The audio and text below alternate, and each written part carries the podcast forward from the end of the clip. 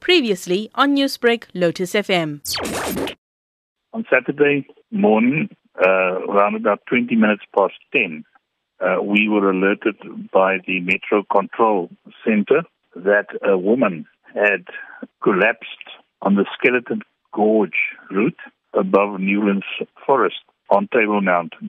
The reports was that she was unconscious and that people with her were trying to administer CPR.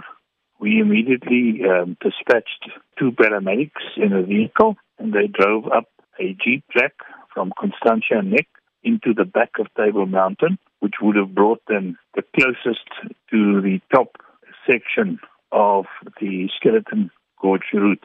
By the time they reached the patient, uh, there was no improvement in her condition, and whilst they also did their best revive her, they were not successful.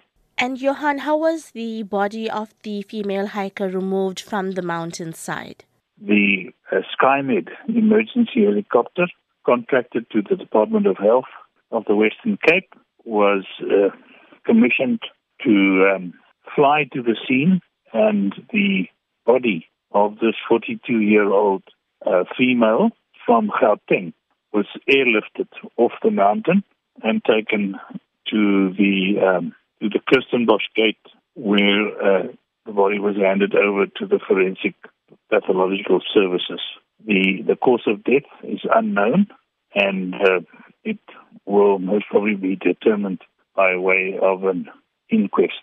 And how was the rest of the hiking party brought back to safety? The vehicles which we used to send the paramedics and other operatives into the mountain were then also used to bring the rest of her party down and take them back to where they had parked their vehicles. Newsbreak, Lotus FM, powered by SABC News.